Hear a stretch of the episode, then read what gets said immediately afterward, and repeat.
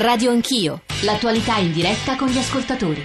Sono le 9.06, l'apertura del GR1 delle 9 dava conto dei risultati della notte, dell'alba, delle primarie in Iowa per i repubblicani e per i democratici. Compito di Radio Anch'io stamane è provare a spiegare se c'è stata qualche sorpresa rispetto alle attese, ai sondaggi della vigilia. Stavo scorrendo anche tutti i televisori accesi nei nostri studi che continuano a proiettare le immagini dei vincitori della notte. Ted Cruz e un po' più di incertezza nel campo democratico fra Hillary Clinton e Bernie Sanders. Devo dire, do conto di quello che ci stanno scrivendo i nostri ascoltatori, i media italiani tratteggiano Trump come un fenomeno da baraccone, scrive Max da Pesaro, interpreta invece il sentimento di una larga parte della società americana.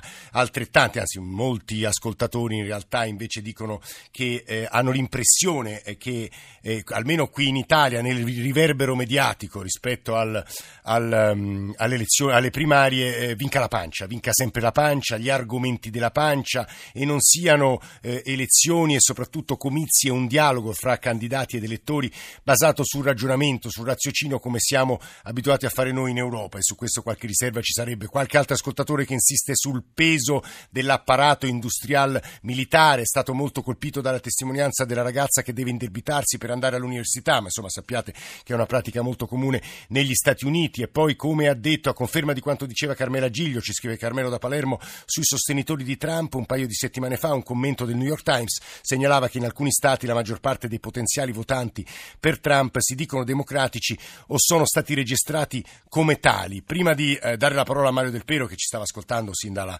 coda della prima parte di Radio Anch'io, vi ridò i nostri riferimenti: 335-699-2949 per sms, WhatsApp, Radio Anch'io @rai.it per i messaggi di posta elettronica. Dicevo, Walter da Carbonia sulla presenza, sul voto latino, che credo molto importante, Walter, no? E lei voleva dire. Sì, buongiorno, il programma è sempre bellissimo. Ecco, sì, infatti io dicevo questo, la presenza ispanica negli Stati Uniti è molto importante, la stessa lingua spagnola. Ecco, qual è la politica sull'immigrazione di questi candidati alla Casa Bianca, e possono darci qualche suggerimento, qualcosa anche per noi, per il problema, cioè per il fenomeno appunto dell'immigrazione anche da noi qui in Europa? Ringrazio. Grazie a lei, Walter.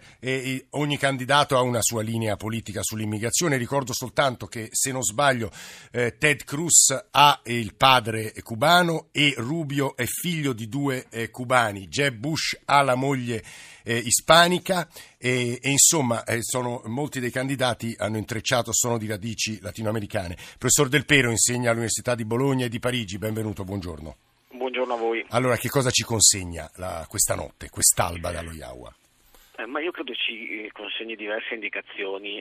La prima è che dentro il fronte repubblicano sembra emergere quel terzo candidato su cui convergeranno, credo, i sostegni e anche le donazioni dell'establishment del partito, che guarda con terrore o con molta preoccupazione alla possibilità che la nomination venga conquistata da Trump o dallo stesso Cruz. Quel terzo candidato è Marco Rubio, che ha ottenuto un risultato eccellente, ben oltre quello che indicavano i sondaggi, probabilmente oltre le sue aspettative, che vede, diciamo così, la scomparsa di alcuni avversari nel fronte nel gruppo di candidati più moderati e in prospettiva presidenziale forse più credibili, perché in Iowa ha perso malamente Jeb Bush, questo è indubbio, e che quindi comincia a rappresentare, diciamo così, l'alternativa possibile, l'alternativa politicamente più solida al duo Cruz-Trump. Professore, due domande secche. Ted Cruz, diceva poco fa Carmela Giglio, attenzione che è estremista almeno quanto Trump, e la seconda domanda: Jeb Bush è ormai fuori dai radar o può riprendersi? Perché ricordiamolo, Iowa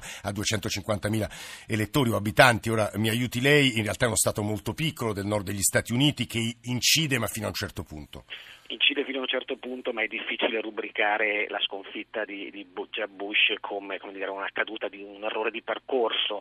È chiaro che il pessimo risultato in Iowa segue una campagna elettorale catastrofica, un crollo nei sondaggi di Bush, dal quale è molto difficile possa riprendersi. Poi tutto è possibile in una campagna che sarà comunque lunga, però è difficile oggi immaginare che Bush possa tornare ad essere competitivo. Cruz è indubbiamente radicale, estremamente radicale, e anche molto isolato dentro il Partito Repubblicano. Nei 3 anni che ha passato al Senato ha alienato praticamente tutti i senatori del suo stesso partito, è una figura malvista, molto malvista dall'establishment e dal vertice dei partiti, è un radicale che intercetta i voti della destra religiosa, che offre un messaggio di politica estera, non dico isolazionista, ma certo molto lontano dall'interventismo neoconservatore. È una figura che raccoglie consensi, ma è anche una figura, diciamo così, ai margini, una figura estrema dentro il Partito Repubblicano. Senta professore, leggevo che avrebbe preso i voti degli evangelici, Iowa ha una percentuale cospicua di evangelici al suo interno, ma anche dei libertari. Ma come si conciliano queste due anime? Si conciliano dentro un messaggio che è fortemente religioso, ma al contempo è fortemente antipubblico, antistatalista, negli Stati Uniti si direbbe antifederale, che prende di mira un governo federale il cui ruolo, si sostiene, si è fatto troppo intrusivo, troppo invasivo, a discapito dei diritti individuali o a discapito dei diritti degli Stati, ed è questo un tipo di messaggio che ha matrici storiche profonde dentro la cultura politica statunitense, che Cruz è riuscito a sfruttare con grande abilità. Ascoltiamo assieme 3 WhatsApp audio. Si parla del fenomeno dell'astensionismo in Italia, ma in America quanti sono quelli che partecipano alle primarie e quanti sono quelli che poi vanno a votare effettivamente per il presidente americano? Vito da Sesto San Giovanni. Sono Drasco da Trieste. Le elezioni negli Stati Uniti sono molto spettacolari, però lo spettacolo dopo elezioni fanno in giro per il mondo, fondando tantissime guerre e altre cose. Ho paura onestamente della Clinton, perché noi sui Balcani abbiamo esperienza di quella famiglia lì. Sono Antonio da Prato. Prima di tutto volevo stigmatizzare l'intervento del mio corregionale, praticamente impaurito dai suoni della democrazia, no? Fa paura la democrazia vera, fa paura Trump, fanno paura quelli che dicono ciò che pensa la gente. In America è così, magari Trump non sarà il prossimo presidente degli Stati Uniti d'America, magari lo sarà qualcun altro, però sono persone espresse dal popolo, sono persone che rappresentano quel popolo, quindi quella è la democrazia, la nostra non è la democrazia, caro signore di Massa Carrara, arrivederci. Professor Del Pero, riprendiamo queste 3 sollecitazioni agli ascoltatori. Allora, sull'assenteismo io credo che il gap, lo scarto tra l'Europa e gli Stati Uniti si sia andato progressivamente riducendo, quindi un elemento che noi spesso criticavamo, denunciavamo del sistema politico statunitense, della democrazia americana, oggi è molto simile al caso italiano, al caso europeo. Se ricordo bene, le elezioni del 2008 e del 2012 votò tra il 60 e il 65% degli aventi diritto, che non è una percentuale così bassa. Ieri in Iowa hanno votato in molti, molti di più rispetto a tornate elettorali precedenti, a dei caucus precedenti, quindi c'è una partecipazione politica. Indubbiamente questa campagna elettorale, per quanto estrema, per quanto anche grottesca nessuno dei suoi passaggi, ha mobilitato attenzione, entusiasmo, partecipazione, lo mostra anche lo share dei dibattiti televisivi. E la seconda domanda, se ricordo bene, era sulla politica estera, sull'interventismo. Di nuovo vi è un dibattito di sostanza, credo, oggi. Dentro il Partito Repubblicano vi sono figure, in una certa misura Cruz, lo stesso Trump, Paul e altri, che hanno una posizione anti-interventista, comunque critica di un certo interventismo, e dentro il Partito Democratico credo che su questo tema vi sia una frattura molto netta tra l'interventismo umanitario, liberal democratico, come ci piace chiamarlo, della Clinton, e la posizione di Sanders, che invece è molto critica verso un'idea di nuove guerre, di nuovi interventi militari, anche in sostegno dei diritti umani, anche in sostegno, diciamo così, della democrazia. Sto semplificando al massimo. Infine il terzo elemento sulla qualità della democrazia americana. Democrazia americana, dicevo, una democrazia che produce e genera partecipazione, entusiasmo, coinvolgimento. L'abbiamo visto con Obama, lo vediamo oggi in forma straordinaria con Sanders, il voto dei giovani, la partecipazione dei giovani con Sanders. È anche una democrazia caratterizzata nei momenti elettorali da un dibattito di sostanza sui contenuti, e credo che la principale responsabilità di Trump in quest'ultimo anno è quella di aver abbassato, diciamo così, la qualità, la soglia della qualità del dibattito politico, perché di contenuti Trump ha parlato molto poco, ha lanciato grandi slogan sul fare nuovamente grande l'America, ha lanciato molte buttate, ha offerto un linguaggio demagogico in taluni passaggi anche ostentatamente violento, che di certo bene non ha fatto alla qualità del confronto politico. È Mario Del Pero che sta parlando, insegna storia e istituzione degli Stati Uniti all'Università di Bologna e Parigi, ha cominciato a introdurre il tema dei contenuti, perché stamane di questo vorremmo provare a parlare, capire qual è la piattaforma politica poi dei candidati che presumibilmente poi andranno a contendersi la presidenza a novembre. Si è parlato anche di Donald Trump, dell'assenza rispetto a una retorica, un'oratoria politica, diciamo così, caleidoscopica di contenuti veri. Fiore da Torino ci domanda quanto incida la politica estera nella campagna elettorale americana. Un altro ascoltatore si chiede quanto conti l'economia, il rapporto con la Cina, e sono domande che mi premerebbe girare a Giulio Tremonti. Senatore, buongiorno e benvenuto. Buongiorno. Senatore della Commissione Esteri, presidente dell'Aspen Institute, perché ci sono un paio, secondo me, di punti su quali riflettere con lei. Da un lato, rispondere agli ascoltatori che ci pongono questi quesiti, e poi il secondo punto. Sembra che dopo 7 anni di presidenza Obama, che insomma è una valutazione non solo mia, mi pare che sia riuscito a far uscire dagli Stati Uniti, tra l'altro con un interventismo pubblico obiettivamente molto cospicuo, a far uscire gli Stati Uniti dalla crisi economica, e però la classe media esprime uno slancio anti-establishment, anti-casta, anti-Washington. Senatore Tremonti.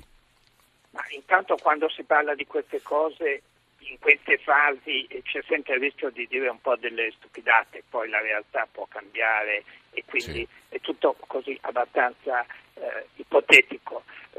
Come la vedo un po' io? Primo, sono elezioni molto indicative, ma dal lato dell'Europa e dell'Italia non molto significative. Una volta il voto dell'America influenzava anche il nostro destino, adesso è molto meno.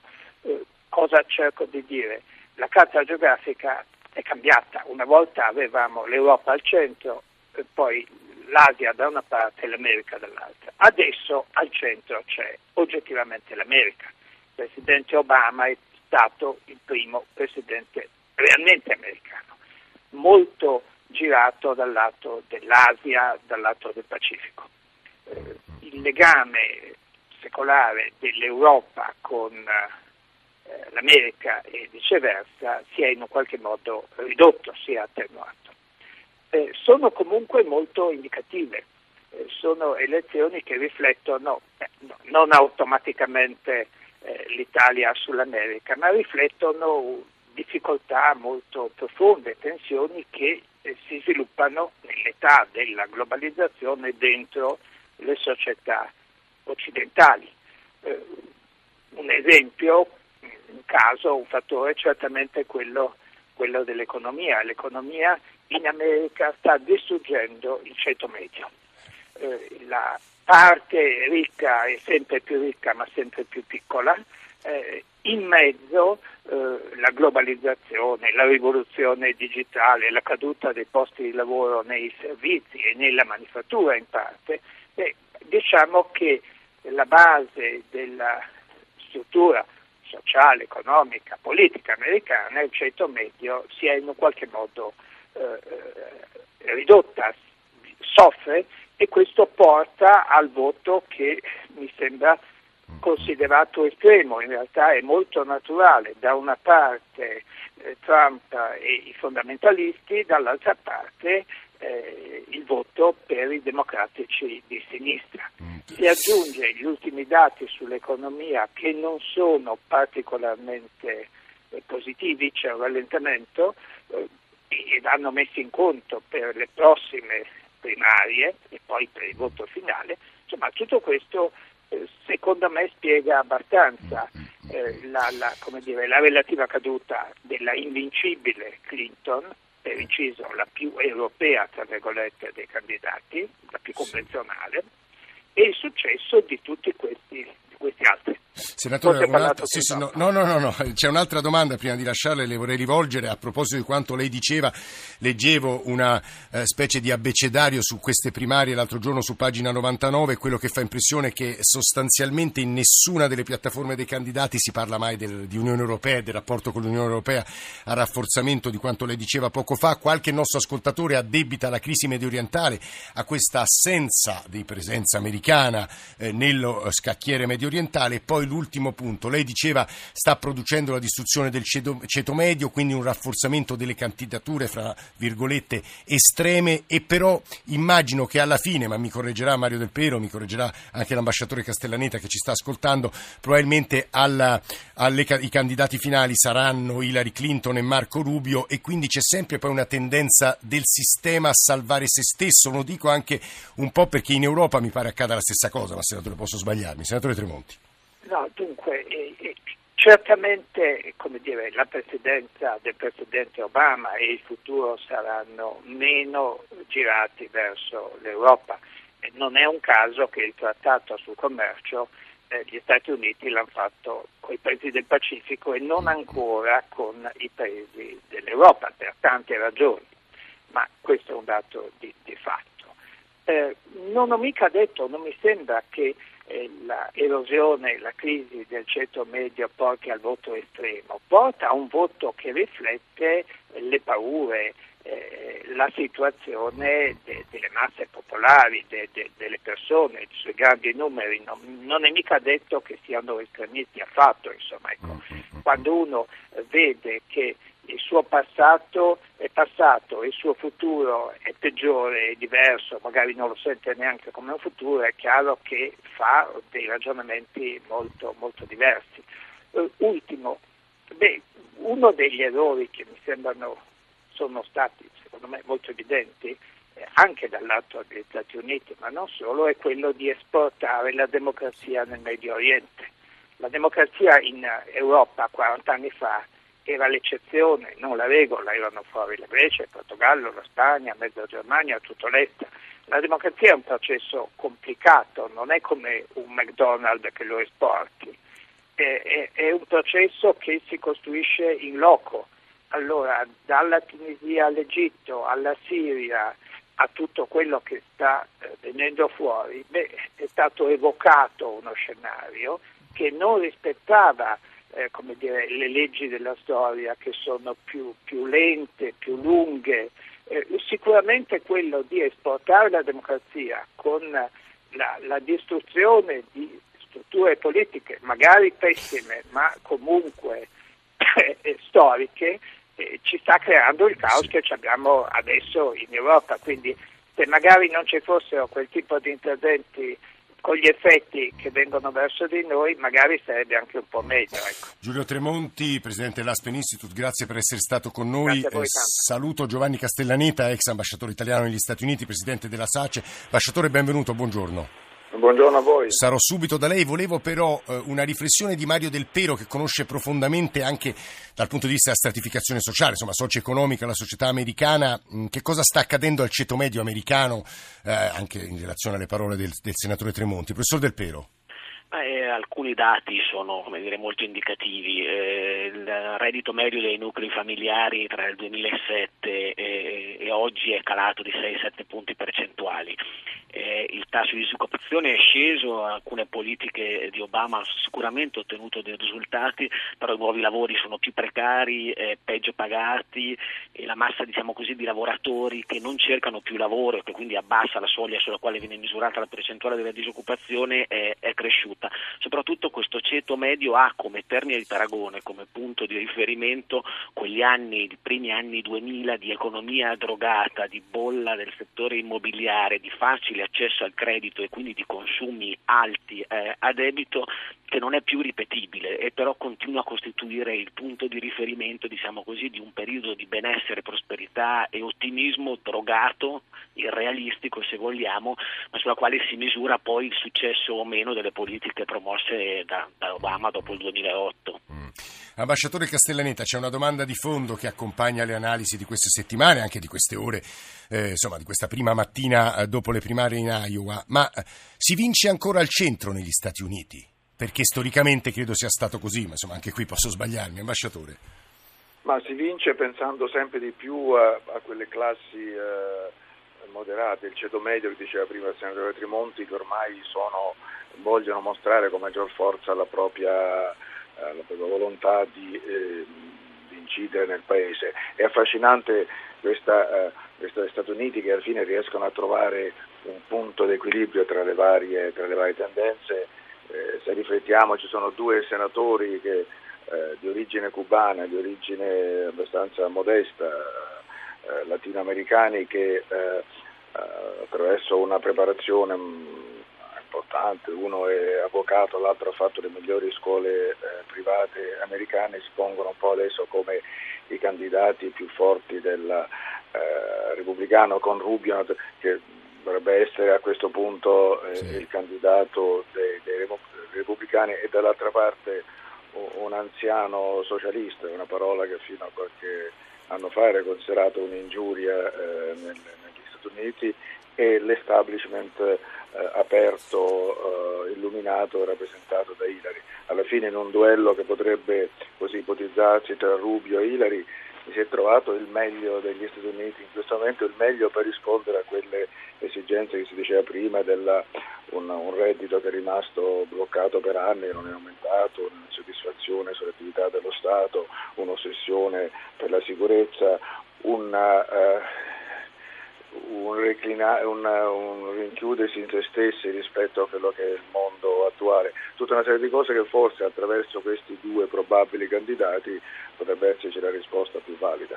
L'ultima cosa, ambasciatore Castellaneta, a suo avviso si allontana la possibilità che si candidi Bloomberg, che sarebbe il candidato fuori dallo schema dicotomico repubblicani democratici, anche rappresentante del capitale di Wall Street, Bloomberg? Ma direi di sì, perché se Rubio poi riesce ad avere anche l'alleanza di Jeb Bush, che hanno lavorato insieme, sono molto amici, che dirà un po', in un certo senso è la filiera della famiglia Bush, quindi un centro moderato, Bloomberg non può dare una risposta diversa, considerando quel Bloomberg sa che se si candida farebbe perdere, o comunque darebbe molto più fastidio a Hillary e non a Trump, perché prenderebbe i voti di Hillary senza prendere quelli di Trump o di un altro candidato conservatore che lui non appoggia. Okay. Ambasciatore Castellaneta, grazie. Ultime due domande secche, se ci riusciamo, al professor Del Pero. La prima riguarda quello che ci chiedono gli ascoltatori: ma perché poi sono così importanti per noi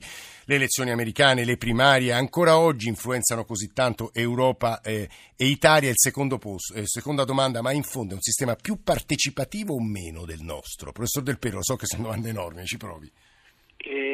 Sulla prima è chiaro che la geopolitica è cambiata, che gli interessi primari degli Stati Uniti sono stati riorientati verso l'Asia-Pacifico, ma gli Stati Uniti rimangono A, il leader del sistema internazionale, B, il principale partner politico, militare e commerciale dell'Unione Europea. E quindi, voglio dire, abbiamo un interesse molto forte a seguire cosa accade negli Stati Uniti, perché ne siamo in una qualche misura condizionati. Sì. Diciamo poi che la politica è talmente spettacolare negli Stati Uniti, nel bene e nel male, che ci piace osservarla e guardarla. Sì, questa è interessante, dell'entertainment alla quale partecipiamo, esatto, anche noi. Sono più o meno partecipate. Io credo che ci sia un livello di partecipazione e di coinvolgimento alto, anche se una partecipazione in un contesto che si è fatto molto polarizzato, molto binario, molto rigido, dove la capacità di dialogo, di interazione e poi di collaborazione tra le due parti si è ridotta ai minimi termini. Questa è una notazione che ci piacerebbe approfondire nella terza parte di Radio Anch'io, perché la radicalizzazione, l'estremizzazione, il dialogo difficile credo sia una caratteristica che colpisce anche i sistemi europei, anche il sistema italiano. Grazie a Mario Del Pero, Giulio Tremonti e Giovanni Castellaneta. GR delle 9:30, torniamo insieme in diretta.